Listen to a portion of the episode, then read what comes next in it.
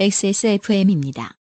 P, O, D, E, R, A.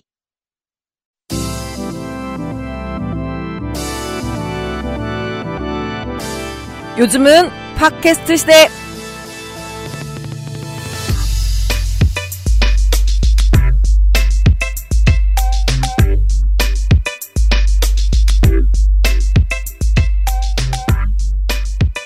지구상의 축제 여러분 안녕하세요. 습하고 축축한 밤섬 앞에서 전해드리는 요즘은 팟캐스트 시대 475번째 시간입니다. 북방구의 모든 청취자 여러분 큰 비를 조심하시기 바랍니다. 정은정 농축산인과 함께하고 있습니다. 네, 안녕하세요. 농축산입니다. 어, 오늘 우리 다 뭐 흰 티셔츠로 맞춰 입은 건가요? 그죠? 뭐 본의 아니게. 그렇네요. 네. 저는 어 소주 티셔츠를 3년 전에 어렵게 산 걸 아까 윤세민 에디터한테 물어보 내가 이걸 왜 샀지? 무슨 바람이 들어서 예, 어, 쓸데없는데 돈 쓰시는 거 조심하시고요. 나는 그거 요즘 한국은 불경기입니다. 기념품으로 받았는지 안 그래도 물어보고 싶었어요. 이거 줄 서 샀을 거예요 아마 사람들이. 그거 심지어 돈 주고 샀다고요? 싸, 싸지도 않았을 거야. 왜 나는 그 술 먹을 때 왜 하늘색 두꺼비가 그- 그려져 있어요. 네. 뭐지? 프로모션 하러 오잖아요. 이거 한 한 병 드셔주시면 아, 뭐한 병 드릴게요 이런 것처럼. 예. 티셔츠 있는 그거 확률 되게 낮아요. 저 그거 어. 최근에 한 세번 떼봤는데 다 꽝이었어. 어, 다섯 병 먹으면 티셔츠 한 장 드려요. 막 이런 거 그런 건 줄 알았어요. 네. 아닙니다. 구하기 힘들어요. 저 이번 주에 이제 야구 보러 여행 갔다 왔는데 아 KTX 역 앞에서 하고 혹은 이제 길거리에서 그 소주 가방 있거든요. 아 맞아요. 봤어요. 네, 땡이슬 가방. 음. 이- 예, 저 바보 뭐야 싶은데 겁나 힙한 아이템이잖아요. 꽤 많이 팔아요, 그거. 예. 아 잠시 후에 이번 주에 이야기를 시작할 텐데 정말 정말 제가 아는 분이 이런 일을 겪어서 말씀드리는 건 아니고 그 비가 이 정도로 많이 온 건 전 한 딱 20년만 음. 정도인 걸로 한국에선 그래요.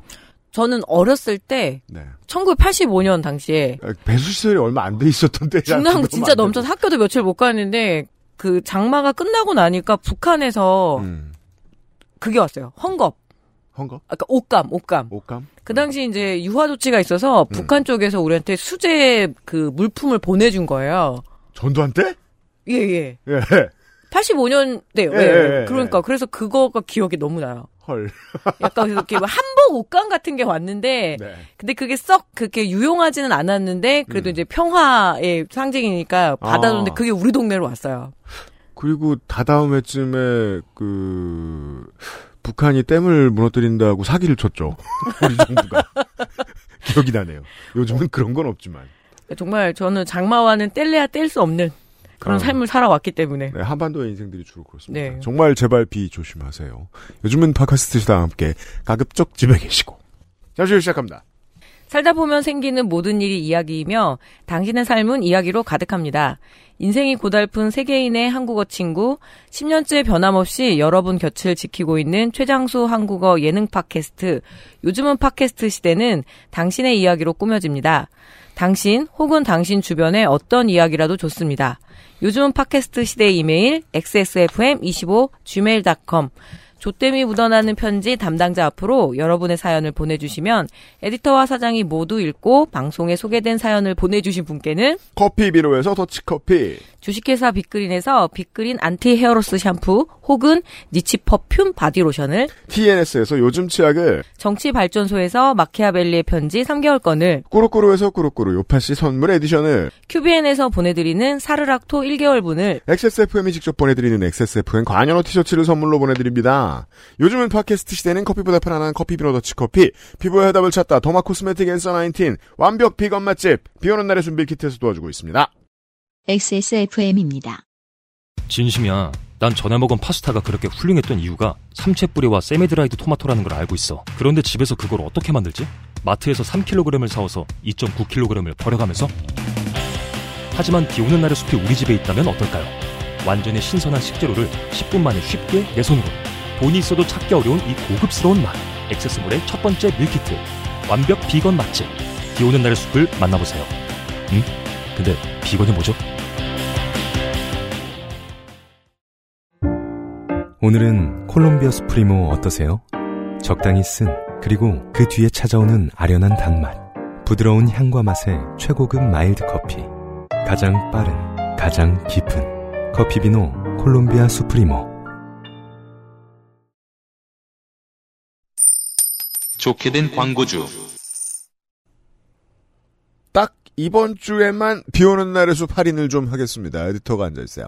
네, 안녕하십니까. 윤세민입니다. 저 티셔츠는 39,000원에 2020년도에 발매가 됐는데, 와, 4년이나 됐어. 네, 네. 모든 상품이 1분 컷으로 다 팔렸고, 나 이거 어떻게 오. 샀어? 네, 현재는 한 5만원, 6만원 정도의 리셀가가 형성이 돼 있는데, 리셀도 해요. 예. 많이 팔리진 않는 모양이에요. 아, 그래요? 그, 많이 나와 있어요? 투자 실패했구나, 이거 한 사람들. 시간이 지났으니까 좀, 예. 어, 하이비란 게 그렇잖아요. 그건 그래요. 네. 어, 저는 잘 관리하고 있어가지고 아직 흰색인데. 네. 그 말고도 여러 제품이 나왔어요. 맞아요. 네, 이 후디는 거의 베이프인데? 그죠? 그, 저, 저, 저, 두꺼비가 모자에 있는 네, 후디 네, 네, 말하는 네. 거잖아요, 저거. 네. 예. 이것도 집에 혹시 있으세요? 아니에요, 저거까지는, 예. 이 나이에 못 입, 이런 말 하지 말자. 이미 그것도 나이를 넘어섰어, 내가 그럼 보기엔. 그래요, 예. 필요 없는 귀여움이 있어요, 이 디자인에는. 하지만 나이를 속이지 못하는 게 하나 있죠. 뭐요? 패션은 얼마든지 속일 수 있어요. 네. 건강은 속일 수가 없어요. 그럼요. 그렇기 때문에 우리는 근사한 한 끼로 무더위에 힘을 내야 합니다. 그렇습니다. 비 오는 날의 숲에서 여러분을 위해 이벤트를 준비했습니다. 네. 7월 25일부터 7월 30일 이번 주 화요일부터 일요일까지. 밤 12시까지 단 5일간만 진행이 됩니다. 오늘부터 일요일까지. 네. 어, 어차피 비숲은 거의 다 여러 세트를 한 번에 사시죠. 그렇죠. 배송이 조금 까다로운 네. 편에 속하니까. 그리고 또 손님들 오실 때 사, 사시고 하시니까. 방학입니다. 게다가. 아, 그렇군요. 네. 3인 세트 할인이 들어가는데요. 네. 11,900원짜리 밀키트 중 원하는 것 3가지를 16% 할인에 들어갑니다. 네. 가격게 뭐가 있다고 깎았습니다. 그리고 6인 세트 는 11,900원짜리 밀키트 중 원하는 중 6가지를 고르시면은 음. 21% 할인에 네. 무료 배송이 들어갑니다. 이게 5나 0으로 끝나지 않는 것으로 보아 이 할인율을 택하기 위해서 얼마나 많은 고민을 하셨는지 알 수 있습니다. 그렇죠. 비숲 같은 경우는 배송료가 5,000원이니까 무료 제주도- 배송이 그러니까요. 꽤 과감한 결단이에요. 그럼요. 네. 구매 후에 배송 메시지에 원하는 메뉴를 꼭 기재하셔야 합니다. 그러시고요. 쌀국수는 패키지에 포함되지 않으니 따로 단품 구매하시기를 바랍니다. 그렇습니다. 나머지 메뉴들은 할인합니다. 그리고 혹서기라서 지금 현재가 네. 메뉴 일부 구성이 바뀌었음을 알립니다. 네, 혹서기에는 채소의 질과 가격 때문에 다소 어려움이 있습니다. 요즘은 채소랑 과일 사는 게 다 힘듭니다. 만약에 비 피해를 입지 않았다 하더라도 갑자기 햇빛이 나잖아요. 그러니까 이 하우스에 갑자기 증기가 너무 뜨거워져가지고 그 상태에서 또 열과 피해를 입으셨다 하더라고요. 아, 그렇게도 되는구나. 네, 갑자기 바이러스 확 퍼져가지고 한꺼번에 또 죽고. 그러니까 어. 우리는 침수만 피해라고 생각하는데 그 비 그치고 난 다음에 폭염 오는 것도 굉장히 치명상이거든요. 지금까지의 여름 날씨는 그거의 반복이었잖아요. 그렇죠. 열과라 하면 그냥 삶아진 것 같은 효과 수준이 아니라 무슨 무균실도 아니니까 에, 사실상 못 먹는 사- 제품들이 많이 생길 수 있다는 겁니다. 그렇죠. 음, 그래서 지금 고수 같은 경우에는 음, 쌀국수에 들어가는 고수는 육지에서 배 타고 와서 받아오는 것이거든요. 음. 그래서 현재는 고수의 quality가 hell입니다. 네. 별로 좋지 않아요. 음, 그래서 쌀국수를 잠깐 접을까 고민을 했는데 음. 근데 이게 여전히 많이 팔린단 말입니다. 네. 가장 인기 있죠. 네. 그래서 고수가 제외된 쌀국수로 판매를 합니다. 잠깐 빼겠습니다. 네. 나는 고수 못 잃어. 그 고수 모딜 저도 그런 표현인데 네. 시장에서 직접 사보시면 지금 가격대가 얼마나 요동치는지 아실 수 있어요. 그렇습니다. 그러면은 이제 딱- 딱히 고수 없는 쌀국수를 못 먹겠다 하시는 분들은 번거로우시겠지만 고수를 따로 사오시는 것도 네. 네. 요새 많이 비쌉니다. 지금 엽채류는 뭐 음. 상추도 어마어마하게 비싸졌습니다. 네. 전 집에 고수 씨를 심었거든요. 음, 음. 지금 떡잎이 났어요. 어, 드디어? 네. 근데 분갈이를 너무 일찍 한 것 같아요. 그리고 청경채. 청경채는 매콤 똠얌 파스타에 들어가죠. 음. 근데 청경채 가격이 현재 7배에서 10배로 올랐습니다. 야, 이 순간에 제가 가장 많이 떠오르는 것은 샤브샤브 집이에요. 음, 울고 싶겠네요. 저는 호인인데. 예, 그 쌀국수 집하고. 음. 그래서 하긴 근데 이 채소는 가격이 오른다고 무슨 농부들이. 로또 맞은 게 아니잖아요. 네. 그러나 청경채는 식 감과 색감으로 사용을 했거든요. 음. 하지만 지금 청경채 가격이 10배로 올랐는데 이걸 어떻게 써요? 음. 그러나 색감은 조금 아쉬우나 국물 맛과 식감은 더 올릴 수 있는 쌈배추로 대체를 했습니다. 쌈배추로 라면을 끓여 먹으면 되게 맛있습니다. 그래요. 예. 어, 그 쌈배추가 그거죠? 우리가 보통 알배추라고 부르는 네네네. 그거죠? 보쌈 먹을 일찍이 때. 배웠죠. 작은. 네. 음, 아. 쌈추도 있고 쌈배추도 있는데 아마 쌈배추로 넣어주시나 봐요. 음. 네. 국물이 맛있어집니다. 최고의 quality 밀키트를 위해서 오늘도 정진하겠습니다. 네.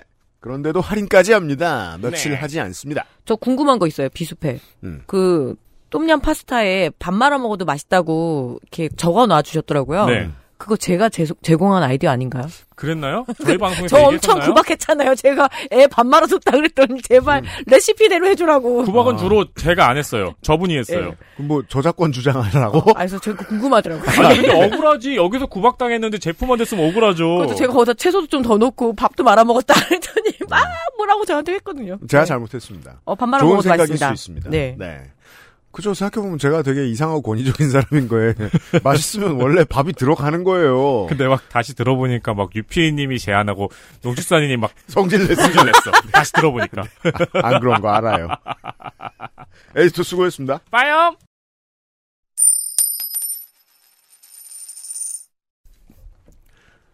자, 부천 장르 사연. 최우주 씨의 후기입니다. 감사합니다. 잘 들었습니다. 저는 원종동 출신입니다. 네. 이게 이제 어느 순간에 우리가 어느 동, 어느 지역 그 때려 맞추기 경쟁이 벌어지고 있어요. 아, 이게, 이게 저 이경혁이 잘하니까 네. 그걸 오늘은 야, 광고 나온다? 스프리모 어떠세요? 틀자.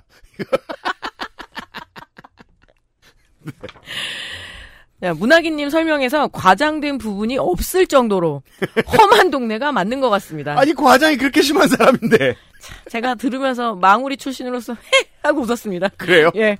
아예 우리는 굴다리가 네. 학교 들어가는 입구에 있거든요, 지금도. 저 나온 아, 고등학교에. 그래요. 그래서 거기에서 이렇게 교복 딱 갈아입고 이제 튀는 거죠. 음. 자, 굴다리는 예, 경인고속도로 밑은 아니고 제가 나온 초등학교 뒤에 개천과 밭이 있던 곳에 있었습니다. 음. 지금은 흔적도 없고 구청이 생겼더라고요. 네.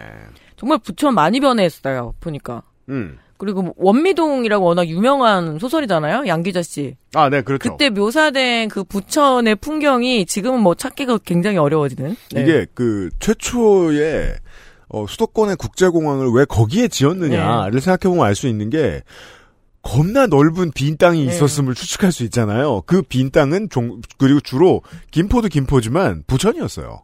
그 부천 소사 이런 데가 원래 복숭아로 유명해서. 아 맞아요. 예. 네. 시음까지 저도 부천 자주 갑니다. 부천에 그 원조 로컬 푸드가 있어요. 뭐요? 조땡땡 그 감자탕이 부천에서 만들어진 거예요. 어 그래요? 거기가 예, 감자탕이 되게 유명해요. 부천. 광안리에서 봤는데 네. 많이 펼쳐, 펼쳐, 펼쳐 졌다. 거기에서 부천에서 출발한. 네. 음. 제가 알기로는 그 감자탕집 따님하고 이경영 여기서도 지금 부천에 대한 TMI가 나오고 있어요. 이경영 문학인님하고 맞선 볼 뻔했대요. 뭐야 그게? 너무 아쉬워요. 그 맞선이 성사가 됐으면 이게 뭐야? 여기 SSFN 따위는 안 오지. 아 그럼 저 부천시장 출마하는 거야? 그렇죠. 문학인이? 부천 최대 프랜차이즈인데 이런 인포메이션. 저한테 그거 놀랐다. 엄청 자랑스럽게 얘기했었거든요. 문학인님이. 네, 고마워요, 최우주 씨. 네. 나가도 되는지는 어디서 확인해야 되나요? 아, 나가도 돼. 이경영이 말했다는 건 그것도 밖에 내, 페, 알리라는 거야. 내 페이스북에 와서 내 댓글을 알아다니까. 내가 이걸 어떻게 알겠어. 밤에 내가 유- 지금 우리가 논의한 게 나가도 돼. 네. 네. 그리고 심예슬 씨. 안녕하세요, 안녕하세요, 유현수님, 문학인님, 농축산인님, XSFM 임직원 여러분, 대안양의 천진반 심예슬입니다. 사진은 애초에 보낼 때 박제될 수 있다고 생각하고 증거로 보낸 거라 올리셔도 괜찮습니다. 어차피 친구도 별로 없고, 본다고 저라고 알아볼 것 같지도 않고, 저를 알아볼 정도의 사람이면 제가 원래 이런 사람이라는 걸 알고 있었을 테니까요. 그, 인스타그램에 이 사진의 댓글 중에 제일 웃겼던 게 그거였어요. 요파 씨 특, 듣는 것보다 심각하다. 그 도라에몽 팔광이 나도 이거 이마 보고 엄청 웃었거든요. 주말에. 요파 씨 여러분들께 소소하게 재미가 됐으면 좋겠네요. 이마의 멍은 동생 말대로 일주일쯤 지나니까 눈에 띄게 사라졌고 지금은 생얼로 봐도 옅은 자국이 남은 정도로 많이 좋아졌습니다. 그래서 왜 타박상으로 이렇게 뭐 폭력 사건이나 이런 거 있어서 음. 멍이 들으면 무조건 전치 2주 나오는 게 이 멍 때문이라고 그러더라고요. 아, 멍지워지는 시간인 예, 거예요. 그게 2주래요. 예. 예. 그리고 멍 생각보다 빨리 빼게 하는 약도 있더라고요. 음. 제가 예전에 멍이 되게 크게 들었는데 네. 급하게 어딜 출연을 해야 되는데 저도 얼굴 쪽에. 그래서 제가 알아봤거든요. 이멍 음. 빼는 약. 음. 근데 있다고는 하더라고요. 어, 그런 게 있구나. 예, 그 조금 시간 단축시켜주는. 어, 그냥 아이싱 하는 것보다 효과가 좋다는 네. 거잖아요. 어제 제3의 눈 사태를 모르는 동네 친구들을 잠깐 만났는데 눈치 못 채더라고요. 이 정도면 이번 주말 결혼식 갈 때쯤에 완벽하게 커버한 상태로 갈 수 있을 것 같습니다. 사장님이 제 이 말을 눈치채고도 이야기를 안 한 걸 수도 있다는 이야기는 사실 두 분이 말씀하시는 걸 듣기 전까지는 생각도 못했어요. 입장이란 그렇죠. 너무 누가 봐도 눕기를 딴 듯 동그 아 눕기를 따서 붙여놓은 네. 듯하다. 현대의 속담이네요. 아니면 어 제가 두통이 심해서 동전 파스를 이러면서 그 동전 파스의 기능은 엄청나네요. 눕기를 딴 듯 동그란 멍이라 저 같으면 얘기했을 것 같거든요. 말을 걸려고 하는 기운이 분명 엄청 강했을 텐데 만약 사장님이 요파 씨를 들으신다면 억지로 말 걸려고 해서 죄송했다고 전하고 싶네요. 머리는 꽤 마음에 들어서 다음에 잊혀질 때쯤 또 가지 않을까 싶습니다. 취업은 모르겠고 이번 이벤트가 끝나고 나면 다음 친구 결혼식은 늦가을쯤 있거든요. 그때쯤이면 절 잊으시겠죠. 미용사분들한테 좀 여쭤보잖아요. 그러면 왜 말하기가 싫으냐면 이렇게 커트할 때 머리카락이 입으로 들어올 때도 있대요. 아, 왜냐- 그렇죠. 예, 그렇죠. 그 그렇죠. 바리깡이라고 그렇죠. 그러나요? 그래서 그렇죠. 그렇다라고도 얘기하시면서 음. 그리고 대부분의 1층 노동자들은요, 웬만큼 잘 잊어버리지 않는 이상 기억력이 좋습니다. 예. 예. 그, 물론 이제 프로페셔널로 교육받은 호텔리어급이 아니라고 하더라도 저는 그런 경험을 몇 번 해봤거든요. 뭐 예를 들면 뭐 수제 버거집이야. 막 두 달 만에 갔어. 지난번에 그거 드릴까요?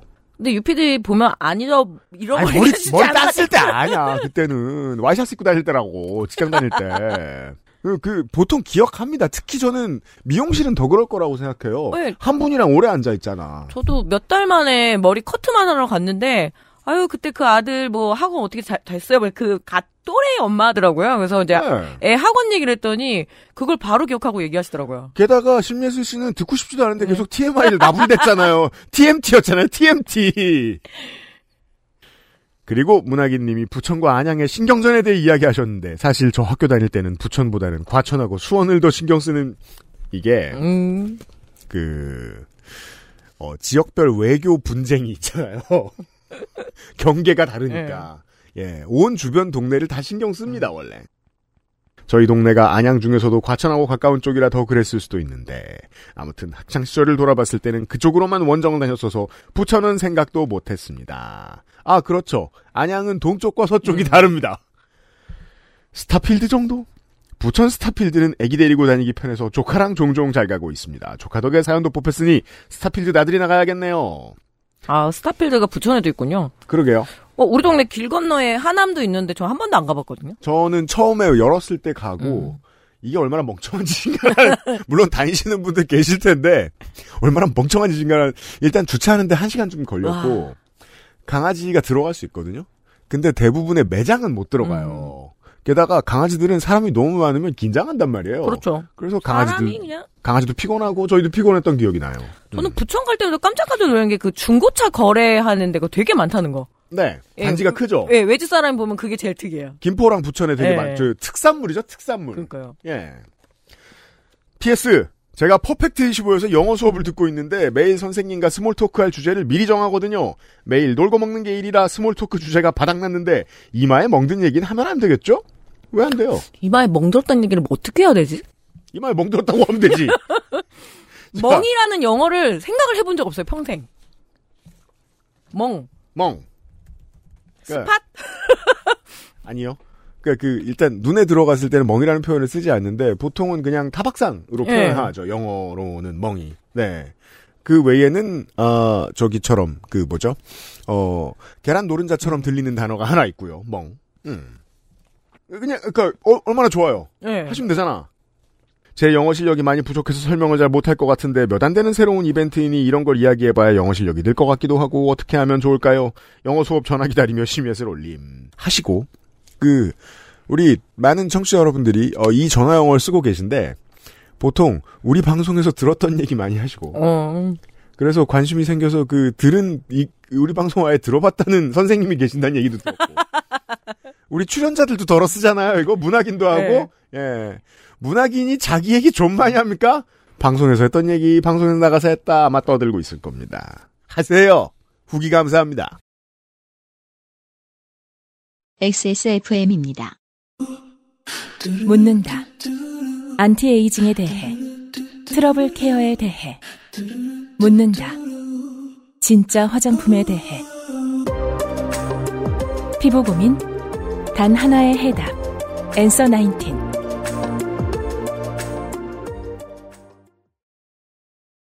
어, 요즘 이, 그, 참 웃긴 게, 그 아실에서나 하던 얘기인데, 집회를 많이 보도했더니 사람들이 더 화낸다라는 생각이 있었나 봐요. 어떤 사람들이. 그래서 집회를 보도하지 않기로 했나 봐요.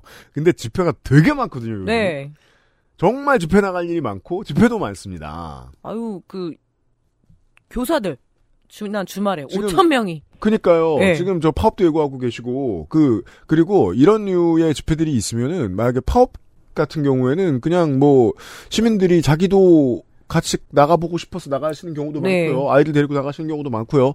집회가 보도가 안 돼서 그렇지 음. 정말 많습니다. 요즘은 집회 장르 국형은 씨의 사연입니다. 요파 씨 유비 buff가 끝나기 전에 마음 먹고 아 좋아요. 예. 잘하셨어요. 예, 첫 사연을 보내는 광주의 30대 초반 제조업 노동자 국형은입니다. 반가워요.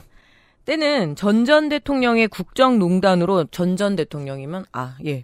박근혜 그걸 때네요. 못 세? 그러니까 이제 순간 헷갈려 가지고 아, 너무 지루해요. 왜 이렇게 시간이 안 가? 뭐와 10년 시간에 된것 같아 지금. 시간에 대한 이런 해석은 처음 들어보네. 정권이 왜 이렇게 빨리 안 지루하다. 끝나지? 막 이러면서 지금. 아니 빨리 아. 그거 하고 싶어요. 뭐요? 대선 데이터 센트럴. 내 와, 한몸 내 4년 한몸을. 갈아놓고 싶어 진짜. 세상에 3년 10개월 남 3년 7개월 남았네. 야. 예, 매주 촛불 시위가 벌어지던 차가운 어느 주말 밤이었습니다. 2016년이었죠. 와, 20대 중후반이셨겠네요. 네. 음. 교회 찬양팀에서 취미로다가 이 전라도 말이네. 취미로다가 네, 그렇죠. 호나머죠. 소소하게 예, 소소하게 드럼을 치는 저는 드럼 스틱을 사러 간다는 핑계로다가 다이어트 안 쓰셨습니까? 촛불이 불을 밝힌 금남로로 사람 구경을 나왔습니다. 원래 그 금남로는 사람 구경하러 네. 가는 곳인데 집회할 때는 정말 보통 그 아시아문화공원 그 길 건너에서 하던가요? 뭐 제가 저 여기 하는 집회는 본 적이 네. 없어서. 음. 지금은 인터넷에서 dream 스틱을 사지만 드럼 스틱. 아 dream 드럼 스틱을 사지만 집돌이인 저는 집을 나갈 핑계를 스스로 만들어 내었고 그중 하나가 드럼 스틱을 사러 간다는 것이었습니다. 네, 이게 그 악기는 원래 또 돈이 많이 들기도 하고 한 번 잡으면 되게 오래 쓰니까 악기 사러 나가는 일 되게 큰 행차라서요. 전국에 있는 사람들에게. 음. 보통 금남로에서 있는 시위는 항상 옛 도청이 있던 그 분수대에서부터 금남로 공원까지 통제를 하기 때문에 아 여기군요. 예. 음. 대중교통의 노선이 일부 조정됩니다. 그렇죠. 조정된 그 노선으로 가면 금남로 내에 이른바 예술의 거리가 있고 네. 예, 저도 종종 갑니다. 음. 그리고 그 전일 빌딩 뒤에 되게 맛있는 생선구이집 있어요. 아 그래요? 예. 음. 그 거리에 드럼스틱을 사러 자주 들린 악기점이 있습니다. 음. 그곳에서 드럼스틱을 사서 나온 저는 전일 빌딩 쪽으로 방향을 잡고 서서히 걸어가기 시작했어요. 음. 귀에는 이어폰을 꽂고 노래를 감상하며 촛불 시위의 물결로 접어들기 전 한 외국인이 제 앞에 작은 태극기를 들고 나타났습니다. 네. 어디 미술 시간에나 볼 법한 플라스틱 봉에 비닐 재질에 인쇄된 태극기를 그 외국인은 저에게 건네는 것이었습니다. 비닐 재질의 깃발은 보통 그 운동회에서 많이 보는 그런 소품. 아 니면 나이트클럽 이제 새로 개장했다고 이렇게 만국기에 이렇게 플락플락플락 하는 거 있잖아요. 나이트 클럽에 만국기도 걸어요? 아, 그 보통 무슨 관자로 끝나는. 그렇죠. 아, 네, 그러 그러 예. 그러 할것 같습니다. 근데 거기 나이트클럽이라고 부르지 않나요? 뭐라고 불러요, 그런 데는? 캬바레? 관. 어. 카바레? 그러게. 예, 그거는, 그걸 클럽이라고 하지는, 제가 느끼는 클럽은 그 이미지는 아니네요. 고정 고객 계시면 네. 저에게 가르침을 주세요. 순간 머릿속에는 온갖 생각이 지나갔습니다. 아, 이 탄핵의 열기가 외국인에게도 전해졌구나.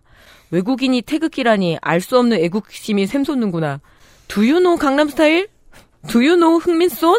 등등 온갖 국뽕에 차오르는 시간이 잠깐 지났습니다. 이게 뭐 저 쪽팔릴 일이 아닌 게 예. 0.1초는 이럴 수 있습니다. 근데 그 당시에 외국인들이 구경 진짜 많이 했었어요. 사진도 어, 많이. 찍고요. 예. 네. 그런데 그 외국인은 제 앞을 떠나지 않고 가만히 기다리더니 어딘가를 가리키는 것이었습니다. 음. 그랬습니다. 큰 판, 가로 열고 하드보드지가 아닐까 생각됨, 가로 닫고. 큰 판에 태극기가 그려져 있고 3,000원 이렇게 쓰여져 있는 것이었습니다. 아, 일단 첫 번째로 드는 생각은 비쌉니다. 그렇죠. 원가와 딜리버리를 감안해도 1000원에서 1500원 사이로 해결 가능한데 여튼 속았구나 생각이 절로 들었지만 그 외국인에게 태극기를 냅다 던지고 도망칠 수도 없는 노릇이고 못할 게 뭐 있어요. 안 산다 하면 되지. 여튼 저는 지갑에서 천천히 현금을 꺼내 그 외국인에게 건네주었고 그 외국인은 이제서야 한 명 낚았구나 하고 씩 웃더니만 그대로 사라져갔습니다. 아 그냥 이건 뭐 거래를 마친 상인의 표정이라고 생각하시면 뭐 그렇게 이건 뭐예요? romance scam도 아니고 뭐 patriot scam이야? 뭐야? 이게 태극기여서 이렇게 속 못 버린 거잖아요. 그렇죠. 아, 어, patriot scam.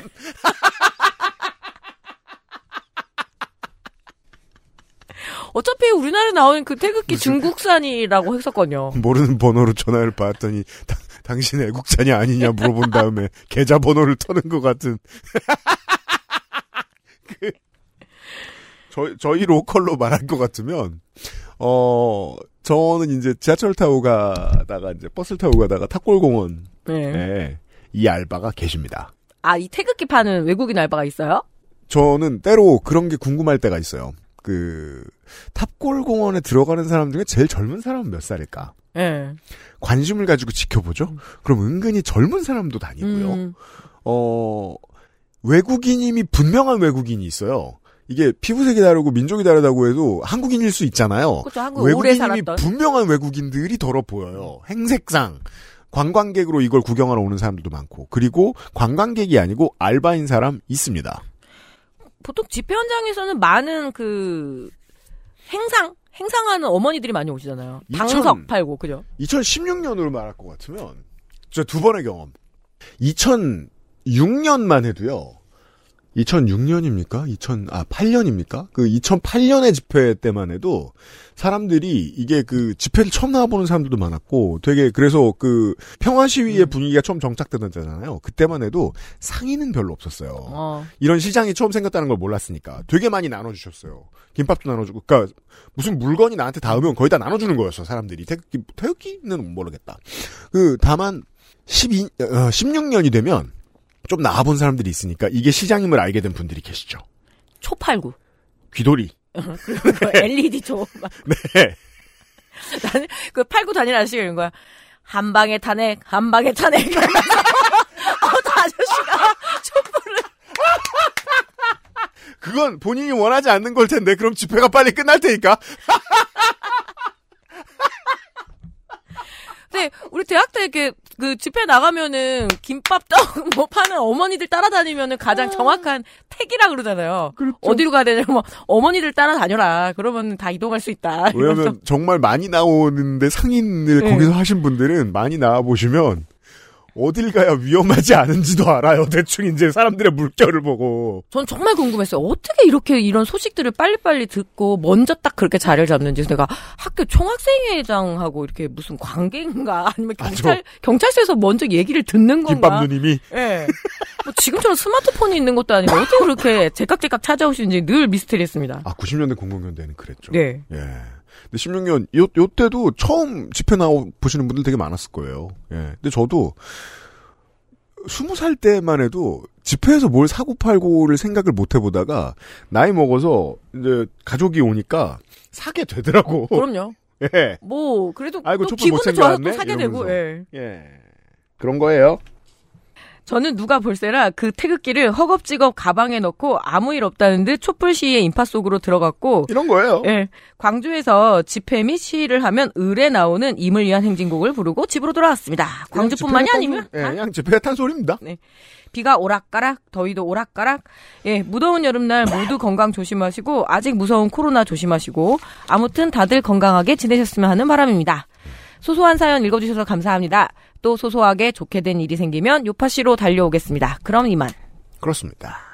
어, 행상이 점점 더 많아지고 있습니다, 집회. 다만, 3,000원은 좀 비싸다고 생각합니다. 어, 그리고 필요하면 살 수 있는 거예요. 음. 요 정도만 말씀드리죠. 그, 그리고 그, 자기 로컬이 아니면 집회 갈 일 없잖아요. 예. 근데 저는 궁금해서 이렇게 볼 때가 있거든요. 다른 데서 하는 건 어떤가? 그 지폐를 볼 때마다 아 여긴 넓은 나라가 아니구나라는 걸 느껴요. 음. 어딜 가나 다 똑같습니다 하는 건. 네, 다 똑같습니다. 그리고 그 외국인이 태극기수 3,000원이지 일장기면은 1,000원밖에 안 받았을 것 같아요. 그게 뭐예요?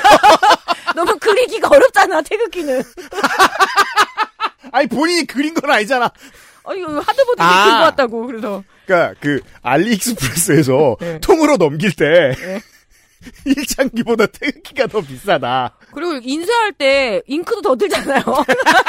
색깔도 여러 가지 써야 되고. 아 쉬운 건 싸게 팔 수 있다. 그러니까 그 인도네시아 국기처럼 이렇게 한줄찍 긋고 인도네시아 애국자 여러분 죄송합니다. 이런 패트리어트 스캠에 대한 이야기였어요. XSFM입니다. 오늘 커피 드셨나요? 원두커피 한 잔 어떠세요? 정확한 로스팅 포인트, 섬세한 grinding, 원두 그 자체부터 French press까지 모든 추출에 맞춰진 완벽한 원두. 당신의 한 잔을 위해 커피비노가 준비합니다. 가장 편한, 가장 깊은 커피비노 원두커피.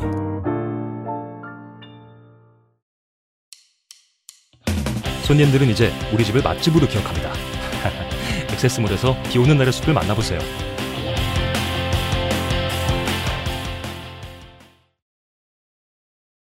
생각해보니까 인도네시아 국기를 뒤집으면 폴란드 국기거든요. 아, 그래요? 네, 아래가 빨간색. 음. 인도네시아 국기는 위가 빨간색. 그래서 제가 궁금해서 사람들이 어떻게 평가하나 궁금해서 지금 그리기 어려운 국기. 그 왜 있잖아요. 왜 이렇게 막 사자 모양 있고 그러니까 막 이런 거 있잖아요. 아주 쉽, 아주 쉬운 답이 하나 있습니다. 사우디아라비아입니다. 맞아.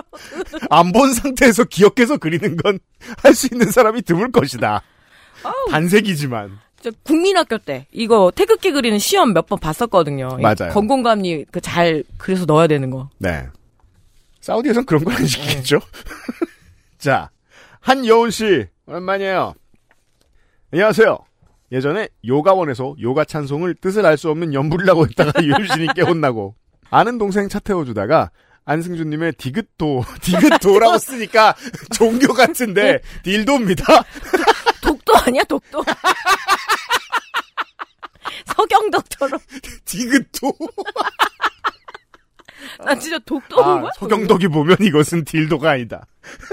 그래가 어 안영이 왜 독도 홍보를 하는데 수감이냐. 그러다가 하긴 안영이 애국심은 없을 것 같아. 이러면서 디귿도 홍보로 등에 식은땀이 난 적이 있는 한여운이라고 합니다. 그간 저는 남편과 함께 1년 계획으로 미국 캘리포니아에 머물고 있습니다. 예전에는 늘 혼자 장거리 운전을 하며 요파 씨를 들어서 새 에피소드가 쌓일 날이 없었는데 여기서는 조용히 운전하는 걸 좋아하는 남편과 늘 같이 차를 타고 다녀야 해서 몇 달간 요파 씨를 못 들었더니 그 몇 달 사이에 안승준 님이 가셨더라고요. 몇 달 사이에 한국말이 좀 어색해지셨는지 네. 모르겠는데 어, 좋은 표현은 아닙니다. 안 가셨어요. 잘 지내고 계신데요. 네. 남반구로 갔어요. 고별 방송을 들으며 뒤늦게 홀로 눈물도 훔쳤습니다. 아쉽지만 새로운 MC분들도 너무 재밌어요. 아무튼 이곳 생활도 어느 정도 익숙해지고 별 사건 사고나 아픈 곳 없이 잘 지내고 있던 평화로운 어느 날이었습니다. 서핑이 취미인 저희 부부는 아 바닷가에 사시는군요. 그날도 집과 1시간 가량 떨어진 어느 바다에서 이 미국 기준으로는 바닷가죠. 네. 한국 기준으로는 시내입니다만 새벽 서핑을 한 뒤 프리웨이를 타고 집으로 돌아오던 길이었습니다. 저는 조수석에서 폰을 보고 남편은 음악을 작게 틀어놓은 채 운전을 하고 있었죠. 그런데 갑자기 남편이 자동차 백미러를 흘끗흘끗 보며 어? 어? 하는 겁니다. 왜 그래? 하면서 조수석 쪽 사이드미러로 뒤를 본 제 눈에 들어온 건 저 멀리서 스키를 타듯 크게 S자를 그리면서 고속도로 1차선에서 3차선 사이를 넘나들며 주행하고 있는 파란색 세단이었습니다. 저, 보면 알죠? 응. 취했다. 어, 그쵸. 예, 저, 저, 저 차 왜 저래? 남편. 몰라, 쟤 운전 너무 이상하게 해. 저, 다급히. 오빠, 오빠, 쟤 피해야 될 것 같아. 차선 바꾸고, 어, 쟤 먼저 보내. 말이 끝나기도 전에 그 비틀대던 S자 차량이 갑자기 속력을 엄청나게 올려 2차선에 있는 우리 차를 향해 돌진하는 것이 보였습니다. 아이고야. 저는 비명을 질렀고 백미러로 보이는 파란 차가 순식간에 커져 보이더니 꽝 하고 뒷범퍼를 들이받는 소리가 났습니다. 정말 순식간이더라고요 사고는. 제가 미국 고속도로에서 정말 겁이 났던 게 이놈의 큰 나라 대륙의 나라는 어, 모든 도로에 한국처럼 안전장치를 할 수 없는 모양이에요. 돈이 많이 드나 봐요. 어머 길잖아요. 네. 아니, 나라가 부자면 전 거기서부터 돈을 쓰겠다는 생각이 듭니다만 아무튼 그냥 도로가 있습니다. 한국에선 상상도 할 수 없습니다. 고속도로가 그렇게 생겼을 거라는 걸. 그래서 부딪히죠? 그냥 사막으로 굴러떨어지는. 네. 정말 위험합니다. 그리고 너무 지루해서 똑같은 길을 계속 가니까 약간 무슨 타임어퍼하는 느낌? 예전에 시카고를 한번 이렇게 가는데 음. 어유 지긋지긋하더라고요 저는 정말. 저는 사실 한 번만 운전해서 그렇지. 왜냐면 저는 그걸 한 번 운전해보는 게 꿈이었거든요. 왜냐면 레드핫 칠리 페퍼스의 고향에서 이게 운전을 하니까 저 사람들이 무슨 정서로 이랬는지 알아보려면 한 시간 동안 같은 길을 운전해야 된다. 근데 두 번, 하- 두 번은 자신 없더라. 음. 그 차를 발견한 지 몇 초 만에 저희 차는 들이받쳤는데 나중에 들으니 갑자기 돌진하는 뒷차에게서 도망치기 위해 남편도 엑셀을 엄청 밟았다고 음. 하더라고요. 야, 그러면은 정말 의도적인 그렇게요. 확신범이야, 쫓아가서까지. 확신범. 예. 그런데도 따라와 힘껏 들이받은 걸 보면 뒷차가 엑셀을 정말 무지하게 밟은 거죠.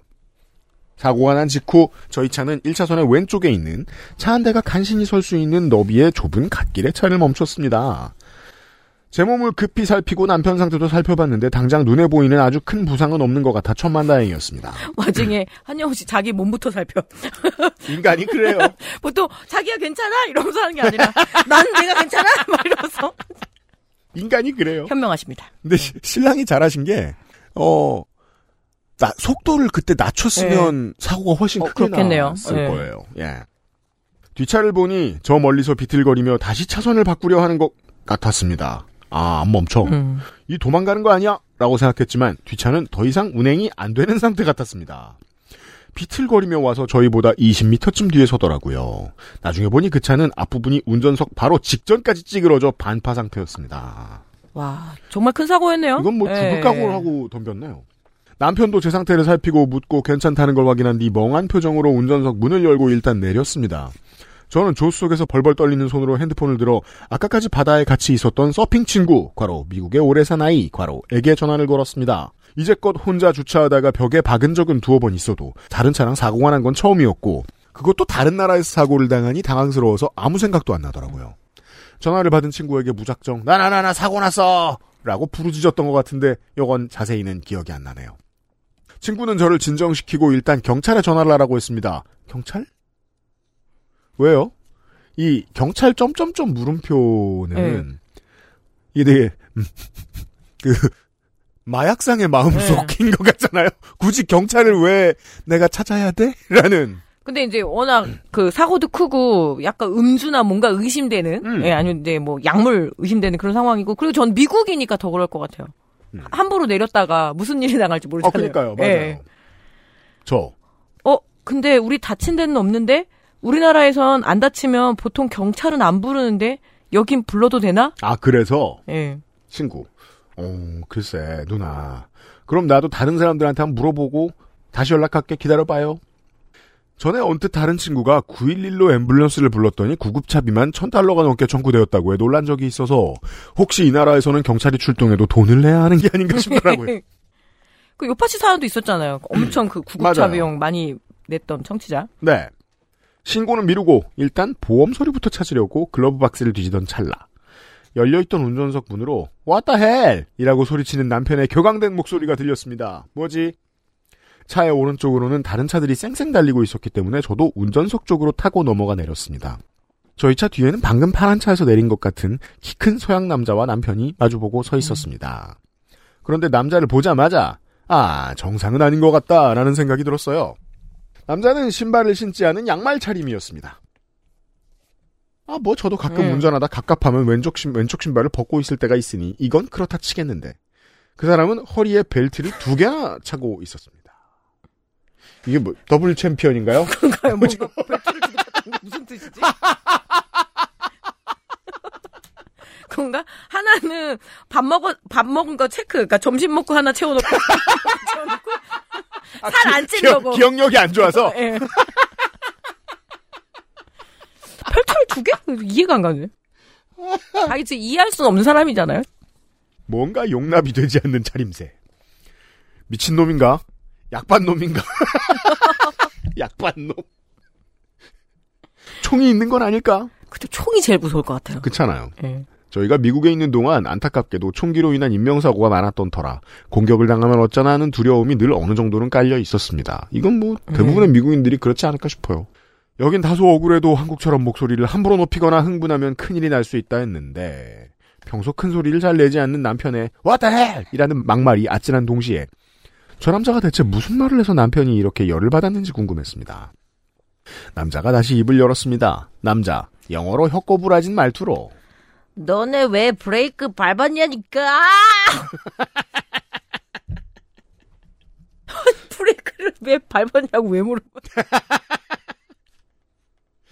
게다가 뭐 한쪽은 180, 네. 나머지 한쪽은 150으로 밟았다고 치죠. 누구도 브레이크 안 네. 밟았잖아요. 라고 말하는 남자의 입에서 풍긴 것은 술 냄새였습니다. 충혈된 눈으로 억지를 부리는 모습을 보니 오히려 조금 안심이 되었습니다. 아 그렇죠. 예. 이때 어, 대부분의 똑똑한 한국인들은 생각합니다. 아 최소 9대1 예. 압승이다. 압승이다. 약에 취해 제정신이 아닌 사람들은 길에서 맨날 봐도 쉽게 익숙해지지가 않았었는데 술 취한 사람은 한국에서 많이 접해봐서 그랬는지 아 그래서 맞아요 약에 네. 취한 사람 처음 보니 무섭더라 그자의 S자 고개 운전의 원인을 바로 알게 되어서인지 그냥 어 그래 술을 처먹었구나 하고 마음이 놓이더라고요 아침 10시에 저 정도 꽐라가 된 것도 정상은 아니었지만 여튼 뭐 그랬습니다 남편은 어이없다는 말투로 대꾸했습니다. 남편, 나 브레이크 안 밟았어! 그러자 남자는 곧바로 흰구하는 표정으로 입꼬리가 시무룩해지더니, 흰구! 이건데. 네, 미국말로 흰구는 뭐죠? 머리를 두 팔로 감싸 안고 차로 돌아갔습니다. 피해자 코스프레를 하다가 목소리를 두 번 높이니 바로 포기하는 남자의 끈기 없음이 다소 놀랍고 황당했지만, 아, 한국에선 상상할 수 네. 없죠. 두 번 만에 제가 잘못했습니다가 나오는 게. 그렇죠. 음주운전이라는 중대 과실도 알아냈겠다. 저는 지체 없이 폰을 꺼내들고 911을 눌렀습니다. 나 사고 당했어요. DUI 운전자 같아요. 빨리 와주세요. 머리가 복잡해서 말이 안 되는 영어가 막 튀어나왔지만 상대방은 다행히 제 말을 찰떡같이 알아들었습니다. 사고 위치를 묻는 여자분께 우리는 몇 번 프리웨이 몇 번 출구 근처라고 설명을 했고 왜 음주운전이라고 생각하느냐고 묻길래 술 냄새가 아주 풀풀 난다고 고자질했습니다. 그죠? 이쯤 되면 10대 예. 0입니다. 911과의 통화를 마치고 나니 아까 그 서핑 친구에게 연락이 왔습니다. 면허증 정보도 교환하고 번호판도 찍어놓고 자동차 보험 정보도 받아놔야 한다고 하더라고요. 나중에 교통사고 변호사 사무실에 줘야 한다면서요. 저는 이 북미가 이게 특이했습니다. 음. 물론 전문 변호사들이 우리나라에도 많이 있습니다만 세상 모든 분야에 다 변호사가 있- 있더라고요. 말을 붙이면 변호사예요. 뭐, 세탁물 잘못돼가지고 그것도 대행해주는 그런 변호사도 있을 그럼 그 정도로. 사람은 세탁물 변호사가 되는 예, 거예요. 그렇죠. 예. 희한한 나라입니다. 네. 우리는 이거 다 그냥 보험 그 사, 손, 손해사정인들이 와서 해주는 거잖아요. 음, 맞아요. 굳이 이렇게 소송까지 갈 일은 거의 없을 텐데. 통화를 하는 사이 남편은 주변 상황과 부서진 차를 촬영했고 가해 운전자와 서로 명언 면허증을 바꿔들고 사진을 찍고 있었습니다. 그것도 면허증은 또 바꿔줬네요. 응. 그러니까요. 지금 깨갱했어요, 확실히. 네. 다가가 보았더니 남자는 아직 정신을 못 차렸는지 차 안에 앉아 궁시렁대는 말투로 브레이크 어쩌고 저쩌고 횡설수설을 하더라고요. 순간 너무 얄밉고 열받아, 열받아서 술 취한 사람을 상대로 유치하지만 어, 넌 그렇게 생각하냐? 오케이, 알았어. 경찰에 전화했어. 지금 오고 있어. 라고 으름장을 놓았습니다. 영어 표현으로 시비 걸때 네. 보통 이렇게 시작합니다. 너는 그렇게로 시작합니다. 그 질문으로 끝나요. 너 그렇게 했어? 이 음주운전을 했으니 경찰 얘기를 하면 움찔할 거라고 생각한 거죠. 그런데 그 말을 들은 남자는 남자. 오케이, 나도 불렀어.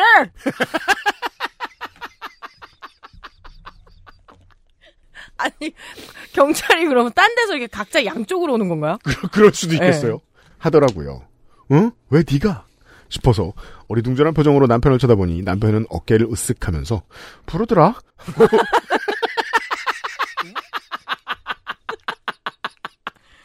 읍스 이러면서 이게 여기서부터는 전혀 긴장이 되지 않습니다. 사고를 당한 사람들이.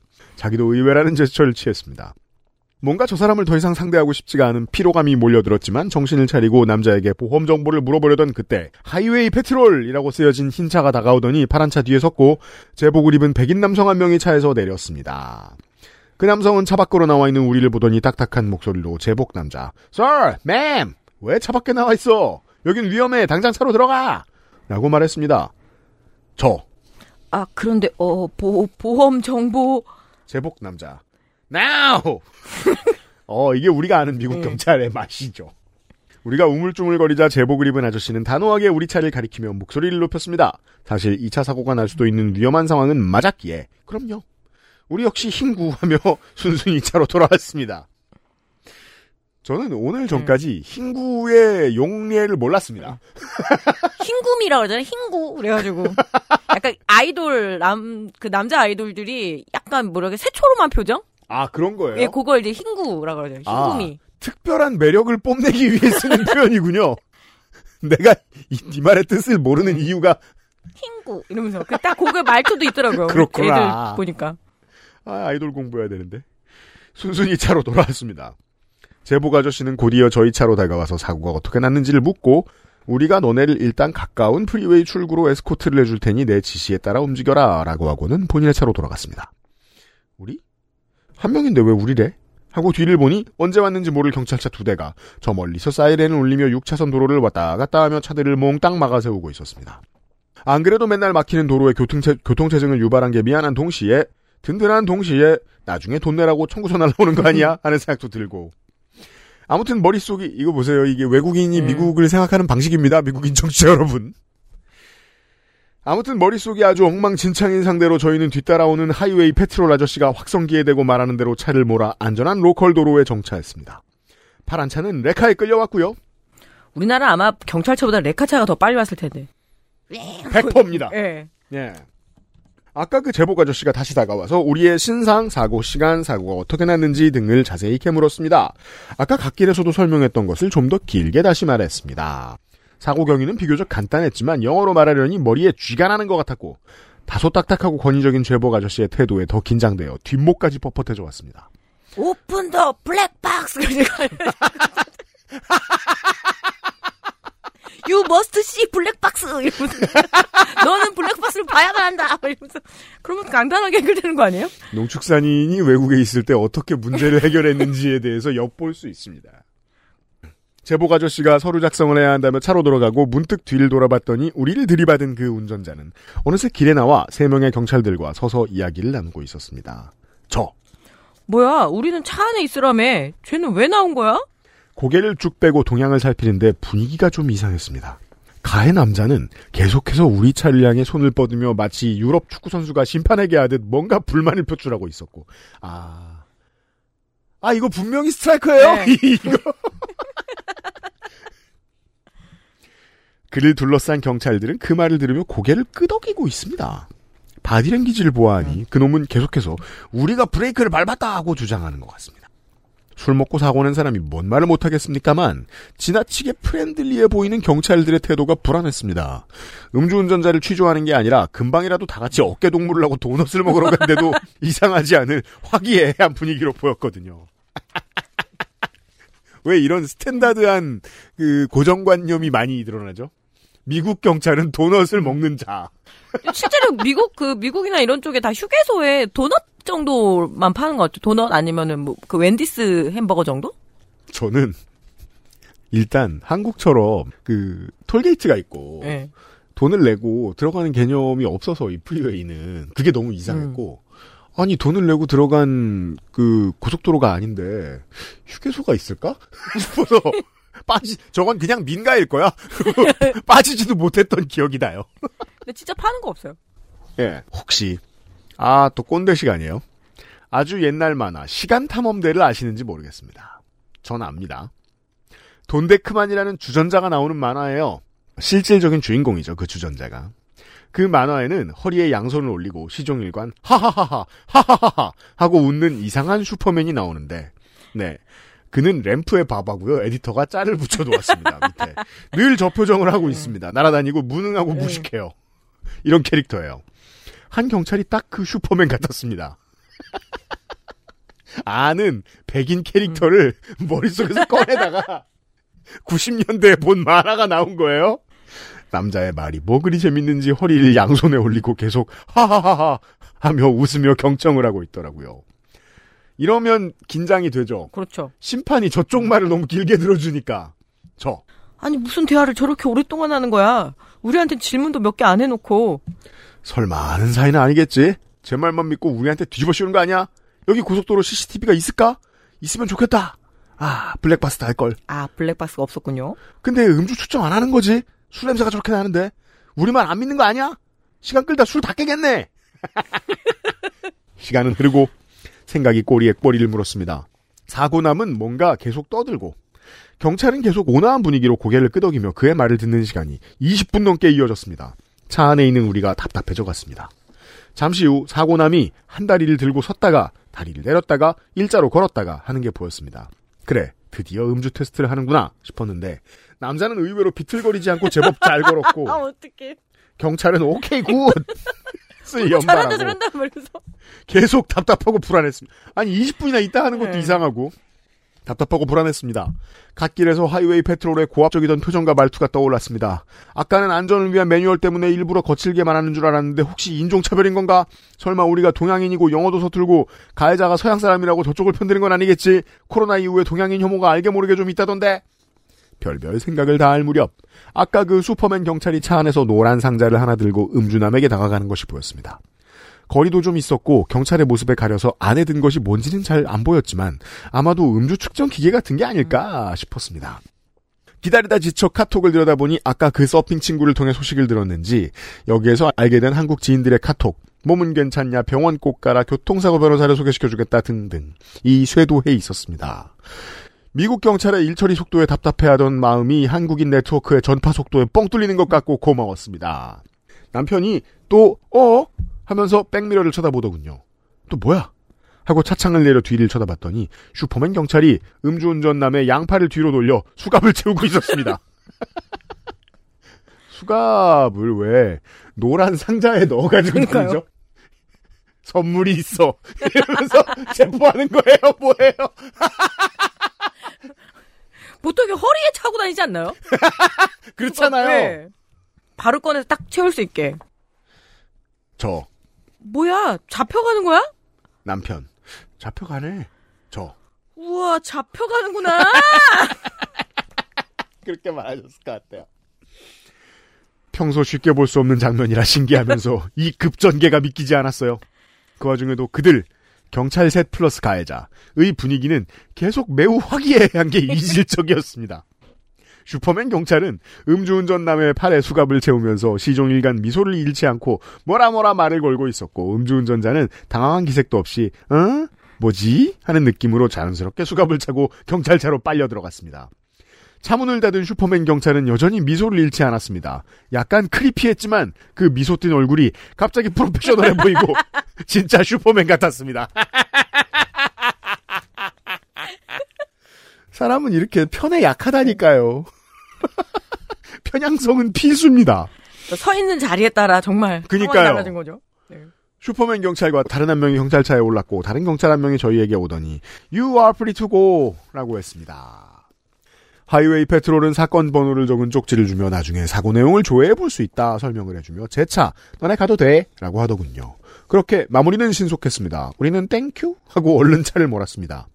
비록, 비록 뒷범퍼가 덜렁거렸지만 저희 차는 뒷차에 비해 상태가 괜찮아 집에서 멀지 않은 정비소까지는 무사히 운행을 마쳤습니다.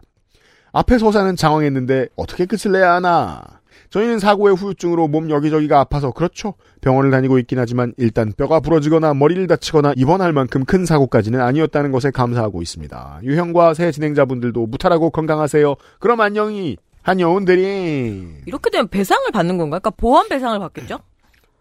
그죠. 그리고 네. 이건 또 뭐 한국이랑 마찬가지로 따로 뭐 소- 손에 사정하는 부서에다가 회사에다 전화해서 하기도 하겠죠. 예. 이 정도면 10대 0이라 10대 0이면 보통 한국에서는 이제 노났다고 하죠. 저는 예전에 당진 쪽에서 한번 네. 특장차하고 저하고 같이 맞부딪혀가지고 사고가 한번 났거든요. 그래요. 근데 내리자마자 제 차는 진짜 옛날 아반떼잖아요. 그러니까 딱 내리자마자 10대 0이요, 10대 0! 이러면서 제가 아니 왜요? 제가 잘못한 게 없는데 그랬더니 딱 봐도 10대 0이요. 근데 점점점 이제 이렇게 찌락찌락 하잖아요. 그러니까, 그러니까 8대 0이요, 8, 8대 2요, 8대 2. 계속 그 운전기사 아저씨가 아, 그럼 막판엔 GG 네. 나가는 거예요? 그 나중에 각자 해결해.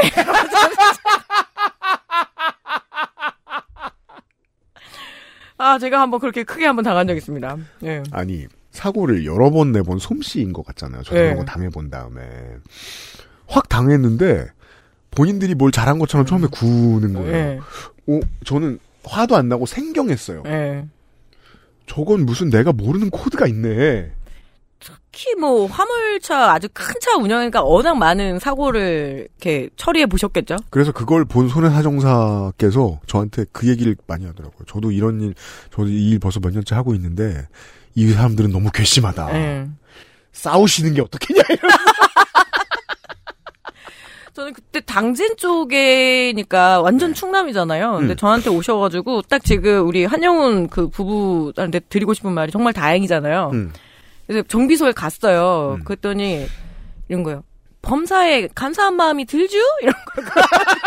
왜냐면 다치지만 않았으면 됐다. 이러면서 저 차들을 봐라. 저기 사람이 멀쩡하겠느냐 이러면서 범사에 감사하실요? 이랬더니 어지러지 해갖고 제가 아, 전도사 사장님이에요? 예. 그래서 충청형 전도사. 여쭤보니까 그 손해사정사도 그렇고 워낙 이게 차라리 막 크게 다치고 이러면은 서로 싸우지도 않는데요. 몸 그렇죠, 수습이 그렇죠. 급하니까. 근데 네. 이게 서로 살짝 부딪히면 그때부터 10대 0이다, 뭐 그죠. 2대 8이다 그러고 싸운다고 그러면서. 그러니까 산 기념으로 싸움질하는 거예요. 맞아요. 안 다치셔서 다행입니다. 예, 크게 안 다치셔서 진짜 범사에 감사하시게 될 겁니다. 한영훈 씨, 감사하세요.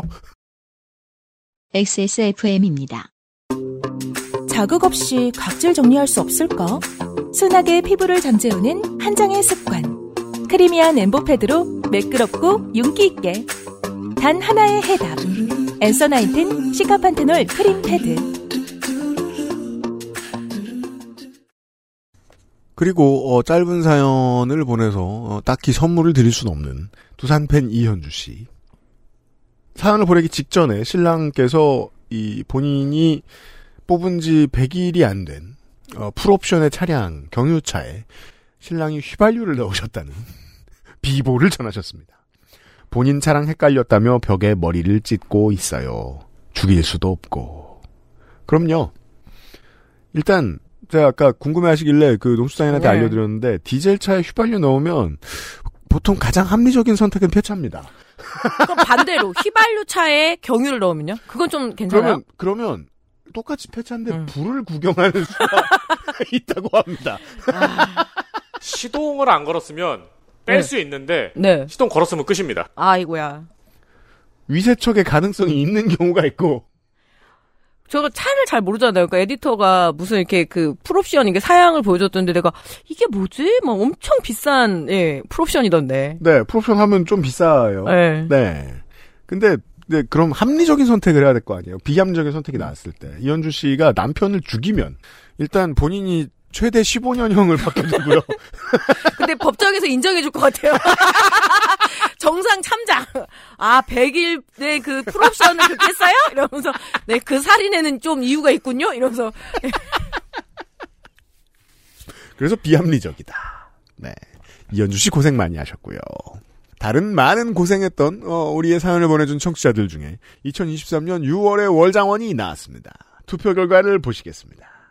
아 괜찮아요. 꼴찌가 부끄러워할 필요 없어요. 15%를 넘게 받았습니다. 비슷비슷합니다. 이번 주에는 아 이번 달에는 한 끗 차까지는 아니지만 18%를 득표한 이진호 씨입니다. 꼴찌가 471회에 그 치킨 세 조각만 남기고 간 옆 커플이 이제 있었는데 치킨집 사장님이 가져가서 먹을 거야?라고 물어봐서 먹을게요 했다는 그 간단한 사연이었습니다. 470회 김은영 씨가 3위입니다. 그래도 22%나 나왔습니다. 팀티칭 교수님 사연이었습니다. 대한민국에 노천극장이 하나 있는 줄 아셨던 그분. 그리고 468회에 이혜미 씨의 아 우리 저 진상 보스 사연이 2위입니다. 아, 이건 문학인이 절반 이상 한 것 같아요. 26.5%나 받았습니다. 정말 엄청 얄밉게 그냥 예. 더빙을. 성대모사하는 상사새끼 이야기. 네. 어, 1위가 그래도 차이가 꽤 큽니다. 468회에 소개됐던 김선우 씨의 사연이 34%로 1위입니다. 제가 알기로는 최초의 군인 사연 1위다. 예, 아, 고등학생이 시골길을 걷고 있다가 레토나를 너무너무 타기 싫었던 이야기. 의자를 뽑아서 태워준 레토나 이야기 가 월장원이 되었습니다. 축하드립니다. 꽤 많은 걸 받으실 것으로 보입니다.